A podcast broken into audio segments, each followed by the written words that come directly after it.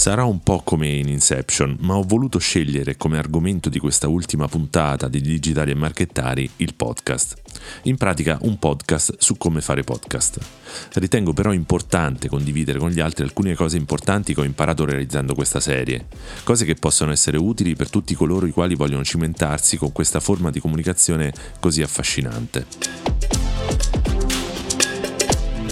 Io sono Franco Aquini e quello che state ascoltando è Digitali e Marchettari, un podcast che parla di tecnologia e marketing digitale. Cosa c'entrano le due cose insieme? Per me molto, visto che rappresentano il mio lavoro e la mia passione. E se hai cliccato per ascoltarlo, forse lo sono anche per te. Innanzitutto, partiamo con due sceni storici. Senza volerla fare troppo lunga, è bene sapere che il podcasting non nasce in questi anni, anche se da un paio di anni a questa parte sta conoscendo una crescita davvero importante. I podcast nascono in realtà nel 2004 dalle mani di Adam Curry, che inventò questo sistema di distribuzione di contenuti audio tramite la tecnologia RSS, che è sostanzialmente un feed che permette la distribuzione di contenuti e viene usato principalmente nel web. La diffusione di questo formato diventò poi noto grazie all'integrazione su iPod lanciato nel 2001.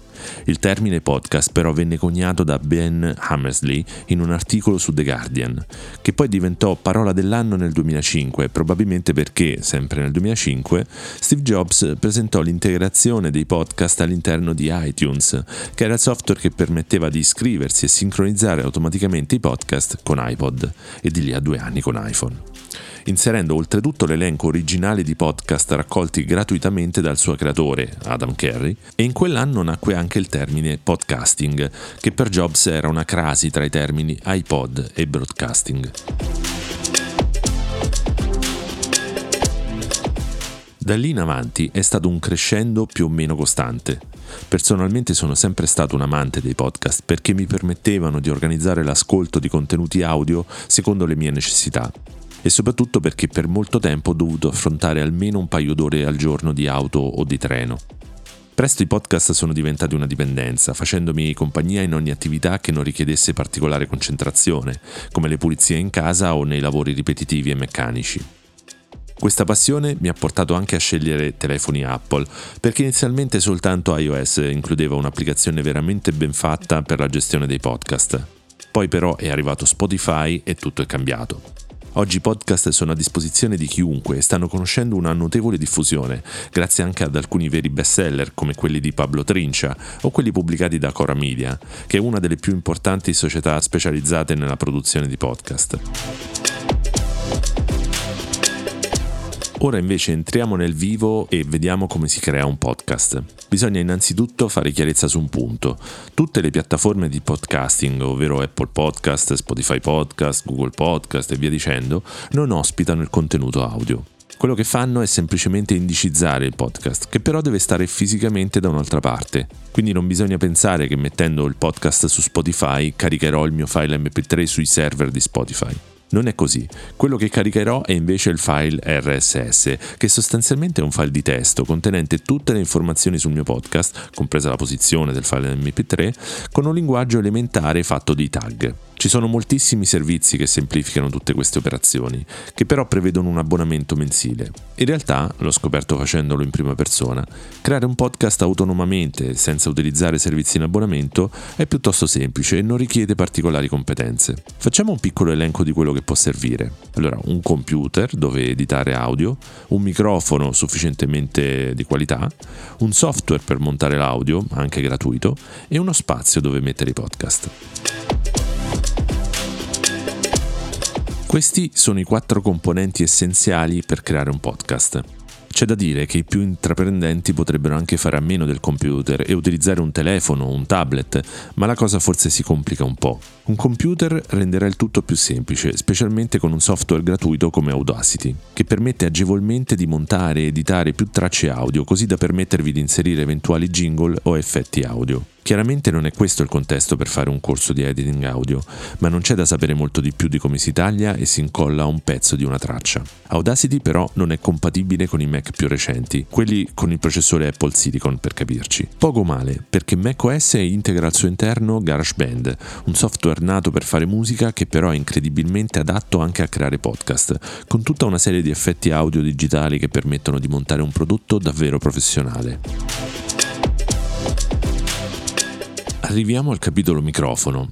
Nonostante i puristi sosterranno l'esigenza di un microfono professionale, posso dire che in realtà basta veramente poco per avere un audio sufficientemente buono. Persino un auricolare con microfono, se fate attenzione a posizionarlo bene, può dare un risultato decente. Chiaramente tutto cambia con una soluzione di qualità maggiore, ma non è detto che questo sia necessario. Personalmente ho optato per MV7 di Shure, un microfono di buon livello disponibile in un kit pensato espressamente per i podcast, ma ci tengo a precisare che non è fondamentale fare una scelta di questo genere.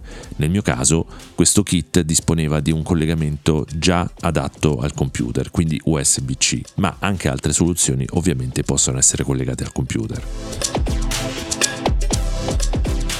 Infine, e qui arriviamo al cuore del discorso, vi servirà uno spazio in internet dove mettere il file audio del vostro podcast, l'MP3. Nonostante esistano delle soluzioni gratuite o pseudotali, il consiglio è di utilizzare una vostra soluzione. Servizi che sono nati inizialmente gratuiti, infatti, sono diventati a un certo punto a pagamento, costringendo gli utenti a passare al piano a pagamento o a perdere tutto quello che avevano prodotto nel tempo. Altri hanno invece un costo decisamente più abbordabile, si parla di poco più di 10 euro al mese, ma non è lo scopo di questa puntata di Digitali e Marchettari, che invece è basata su come creare un podcast in autonomia, senza l'uso di piattaforme in abbonamento.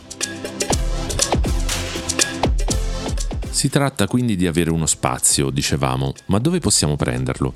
La soluzione più facile è quella di acquistare un hosting presso uno dei più comuni rivenditori di domini come Aruba o Register, tanto per fare un esempio. L'hosting che ospita un sito web è più che sufficiente per ospitare anche i file MP3 e in più vi permetterà di creare eventualmente qualche pagina web relativa al vostro podcast. Per farlo può essere benissimo utile un qualsiasi editor di pagine web o un CMS popolare come WordPress, non c'è bisogno di essere un web designer. Quando acquistate un dominio con hosting vi verrà fornito l'accesso al servizio FTP, che è un protocollo adatto a caricare file su questo spazio. Tramite FTP, in pratica, è possibile sfogliare e creare cartelle o file esattamente come si fa con un'applicazione tipo Esplora risorse di Windows o Finder di macOS. Nonostante sia possibile collegarsi allo spazio FTP proprio tramite questi strumenti appena citati, il consiglio che vi do è di utilizzare un'applicazione gratuita come FileZilla. Scaricare e installarla è un gioco da ragazzi. Una volta aperta, inserendo tre dati, l'indirizzo dell'hosting, che di solito è il dominio stesso che avete acquistato, il nome utente e la password, si apriranno due finestre affiancate. Sulla sinistra ci sarà una cartella del vostro computer e sulla destra quella dell'hosting. Basterà trascinare da una parte all'altra per caricare o scaricare file e documenti. Questo punto è tutto quasi pronto. Basterà infatti caricare il file RSS e l'MP3 per aver raggiunto lo scopo. Ok, ma come si creano questi due file? Creare il file MP3, l'abbiamo detto, è piuttosto semplice. Dovrete aprire il vostro Audacity, cliccare sul pulsante per la registrazione e iniziare a parlare. Una volta finito farete i tagli necessari, inserirete gli eventuali effetti sonori e esporterete il file MP3. Mi raccomando, non caricate il file del progetto Audacity, bisogna invece esportare il file MP3. Per creare un feed RSS invece basta creare un file di testo tramite blocco note di Windows o un'applicazione per sviluppatori, pure questa gratuita come Atom, e poi salvare il file con un nome a piacere e importante l'estensione XML. Il contenuto è piuttosto semplice, c'è un'intestazione che contiene dati generici del podcast e poi un blocco di tag, ovvero informazioni, per ogni puntata del vostro podcast. Per semplificarvi la vita, caricherò l'esempio del file XML di Digitali e Marchettari sul mio sito personale francoaquini.it, in modo che possiate prendere ad esempio lo stesso testo, gli stessi tag e cambiarli in funzione del vostro podcast. Non lasciatevi spaventare, nonostante ci possano essere diverse cose di difficile comprensione, in realtà è tutto abbastanza semplice. In un linguaggio fatto di tag, che è in pratica un metalinguaggio, ogni informazione deve essere contenuta tra due tag, uno di apertura e uno di chiusura, che ne dichiarano il contenuto. Tolte le prime due righe di intestazione nell'esempio che ho caricato, noterete per esempio il tag title, che indica il titolo del podcast poi il link alla pagina web se c'è, la lingua e così via. Tutte queste informazioni sono generiche del podcast, mentre tra i tag item ci sono le informazioni relative alla puntata. Una cosa importante, il formato di questo feed è basato su uno standard di iTunes perché, come dicevamo, è stata Apple per prima a standardizzare questo formato, ma lo stesso feed è leggibile da tutte le piattaforme di podcasting, compresi Spotify e Google Podcast. Non dovrete quindi creare un file per ogni piattaforma, ne basterà uno. Un altro aspetto importante da conoscere è la classificazione in categorie. Il podcast permette solitamente la scelta di una categoria e una sottocategoria ed è piuttosto importante classificarlo bene perché, ovviamente, scegliere la categoria sbagliata potrebbe minare la popolarità del vostro podcast. Un elenco di categorie e sottocategorie esistenti è facilmente rintracciabile sul sito per podcasters di Apple e troverete il link sempre nell'articolo che ho pubblicato sul mio sito francoacquini.it. Ovviamente il vostro podcast dovrà avere un'immagine principale, vi consiglio il formato quadrato, anch'essa ospitata sull'hosting di cui parlavamo prima. Se non sapete come realizzarla, vi consiglio di fare un tentativo con Canva, che è uno strumento super semplice per creare immagini adatte al web e ai social. Fatto questo, il resto è una passeggiata. Basterà inserire il titolo della puntata, la descrizione, la durata in secondi, il peso in byte, che si ottiene facendo tasto destro del mouse e poi proprietà, e in pochi secondi la vostra puntata sarà pronta. Una volta che avrete il vostro file RSS a posto e il file MP3 caricato sull'hosting, cosa bisogna fare? L'ultima fase è la pubblicazione ed è veramente semplice. Basta registrarsi sui rispettivi portali e un elenco dei tre portali principali lo pubblicherò sempre nell'articolo sul sito. Qui vi verrà chiesto praticamente soltanto il link al feed RSS che pure andrà caricato nell'hosting. Tutte le informazioni verranno poi lette da qui e in poche ore il vostro podcast sarà online sulle piattaforme scelte. Un piccolo avvertimento, attenzione al tag pubdate che contiene la data, l'orario e il fuso della pubblicazione. Alcune piattaforme sono piuttosto rigide e se sbaglierete qualcosa, come è successo a chi sta parlando, potreste vedere il vostro podcast non pubblicato. Spero che questa guida vi sarà utile.